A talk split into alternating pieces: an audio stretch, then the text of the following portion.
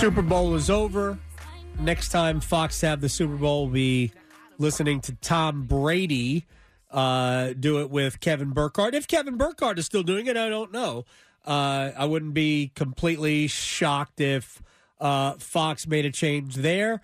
Uh, they went for a little bit of glitz over the substance of Greg Olsen, who I think is dynamite at what he does, and we will get to that as we talked with uh, Chad Flynn, Chad Flynn, Chad Finn of the Boston Globe at Globe Chad Finn. As I trip over my new tongue, uh, he joins us on the Adam Gold Show, covers media.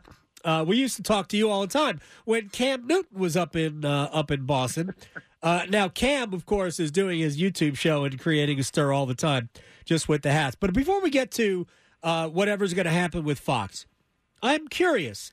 Uh, it was about two weeks ago where ESPN and Fox and Warner Brothers Discovery, so Turner. Uh, now we we know it is Turner, but I guess it's not Turner. TNT, TBS, and, and, and the like announced a partnership where they were getting all of their properties together and offering it in a uh, in a new streaming service, and it's not available yet.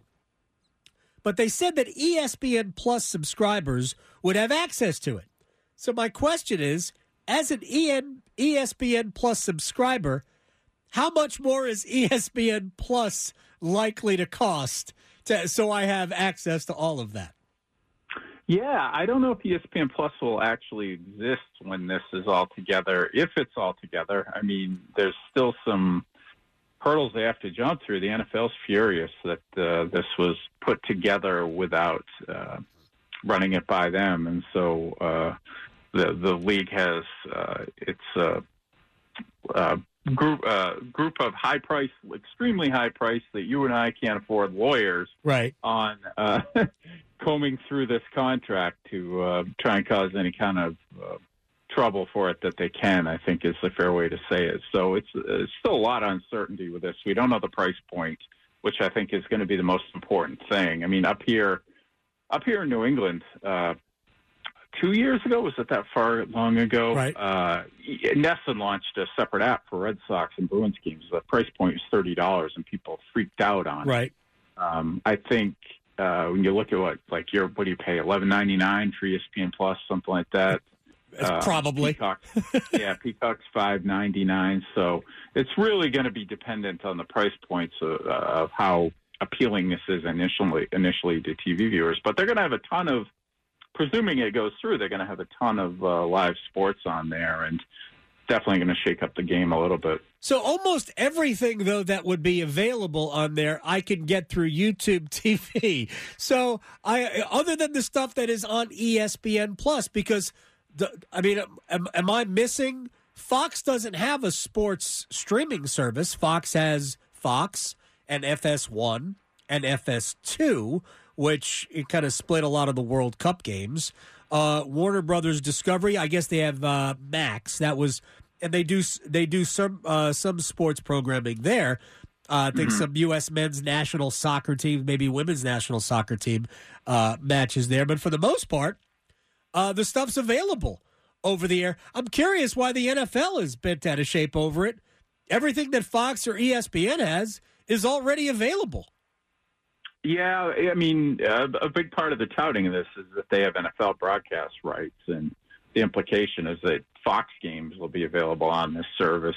Uh, NFL has deals all over the place too. So if this goes through, how does it affect Hulu, YouTube TV? Right. Um, you know, these streaming services that right now are touting that they have live sports is a huge selling point because uh, live sports are really the separator for a lot of these you see why uh, yeah, why Peacock with the uh, the playoff game, the Chiefs Dolphins playoff game, how much of an effect that had on them. Uh, John Ourand for uh, Puck News used to be a Sports Business Journal forever reported that Amazon's getting a, a playoff game next year. So this stuff's all fracturing and being divided up, and uh, there are just the, the fallout for viewers is a million different ways for uh, things you have to pay for to be able to watch what you want. So, um, to have all of these united uh, does bring together a lot of broadcast, different broadcast rights from across the leagues. But clearly, the NFL's teed off because it wanted to be involved and felt like it was Yeah. uh, sort of left out in the cold on this. Shocking that somebody would not include the NFL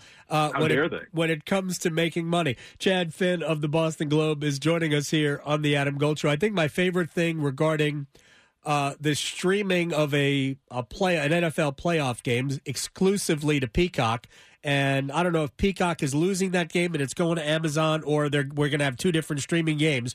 Uh, Roger Goodell's answer to the question uh, w- was basically how much money was is too mu- is enough money because that was what what was worded in the question, and Goodell uh, reshaped it to say, you know, we're our fans. Uh, We're just trying to go to where our fans are and younger fans. And I'm like, and just put the game on YouTube because that's where younger fans are. Younger fans aren't necessarily on Peacock; they're on YouTube or put the game on TikTok. Yeah, it's absolute nonsense what he's saying. I mean, they have they they really dominate every demographic. And an example, I wrote about this leading up to the Super Bowl, the Taylor Swift effect. Um, there was this perception that she was drawing in a lot more younger female viewers because of you know her relationship with Travis Kelce and her um, uh, superstar, probably an understatement level of fame Right. um, it brought the, pers- the the thought was it was really bringing this whole new demographic, but even young girls, you know, ages 12 and, and into the young woman demographic, 12 to 24, uh, always watch football. It, it's been in the Nielsen ratings forever. The the that first week uh, when her relationship with Kelce really became like this cultural thing. Um, was that Jets game, and uh, that wasn't even the highest rated game that week about, among uh, girls, women, 12 to 24. It was Dallas, New England, and Dallas won by 35. So that, uh, they win every demographic, no matter what you think. They they dominate it, and uh, when he tells you something is about Goodell tells you something is serving a, about serving their fans.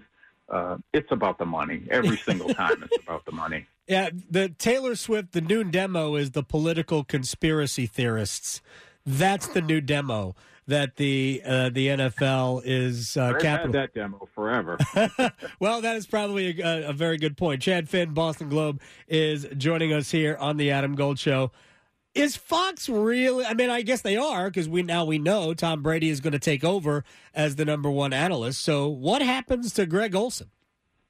Yeah, down to the number two team. That's what it looks like. Uh, Brady made it pretty clear he wasn't going to be part of a three man booth, and at thirty-seven point five million dollars a year, they're probably fine with paying one person there rather than two.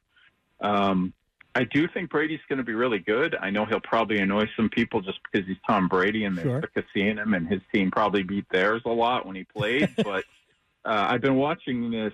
Uh, I'm writing about it today because it comes out this week. The the Dynasty, which a ten part series on the Patriots that air, starts airing this week. I think it officially comes out Friday. Brady's fantastic in it.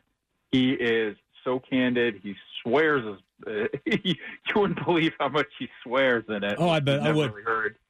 Yeah, and uh, you know, Brett Belichick's the same thing. He just gives up nothing. But Brady's really this open book, and if he can be like that in the broadcast booth, uh, I, I think he's going to uh, to, to be an excellent analyst. And, and by all accounts, he's putting in uh, a ton of time and has been for a while to be good at it before uh, you know he ever turns on the microphone. I mean, I, look, we're sort of Panthers territory here, and Olsen, even while he was an active player, was still on bye weeks, was still doing games for Fox. I think Greg Yeah. is very, very good. Uh, I know CBS has thrown a lot of money into Tony Romo, and he has a long contract. But I mean, personally, I think Olsen would be an upgrade. Uh, I, and Tony, I don't know if Tony, Tony's not quite the same as he was, you know, when he first uh, first started doing this. No, you, you want to know how to test that too. Go back and watch the uh, AFC Championship game between the Chiefs and Patriots. I think it was his first year, was his fir- yeah, first or second year. He was phenomenal. Uh, just beautiful call of that game.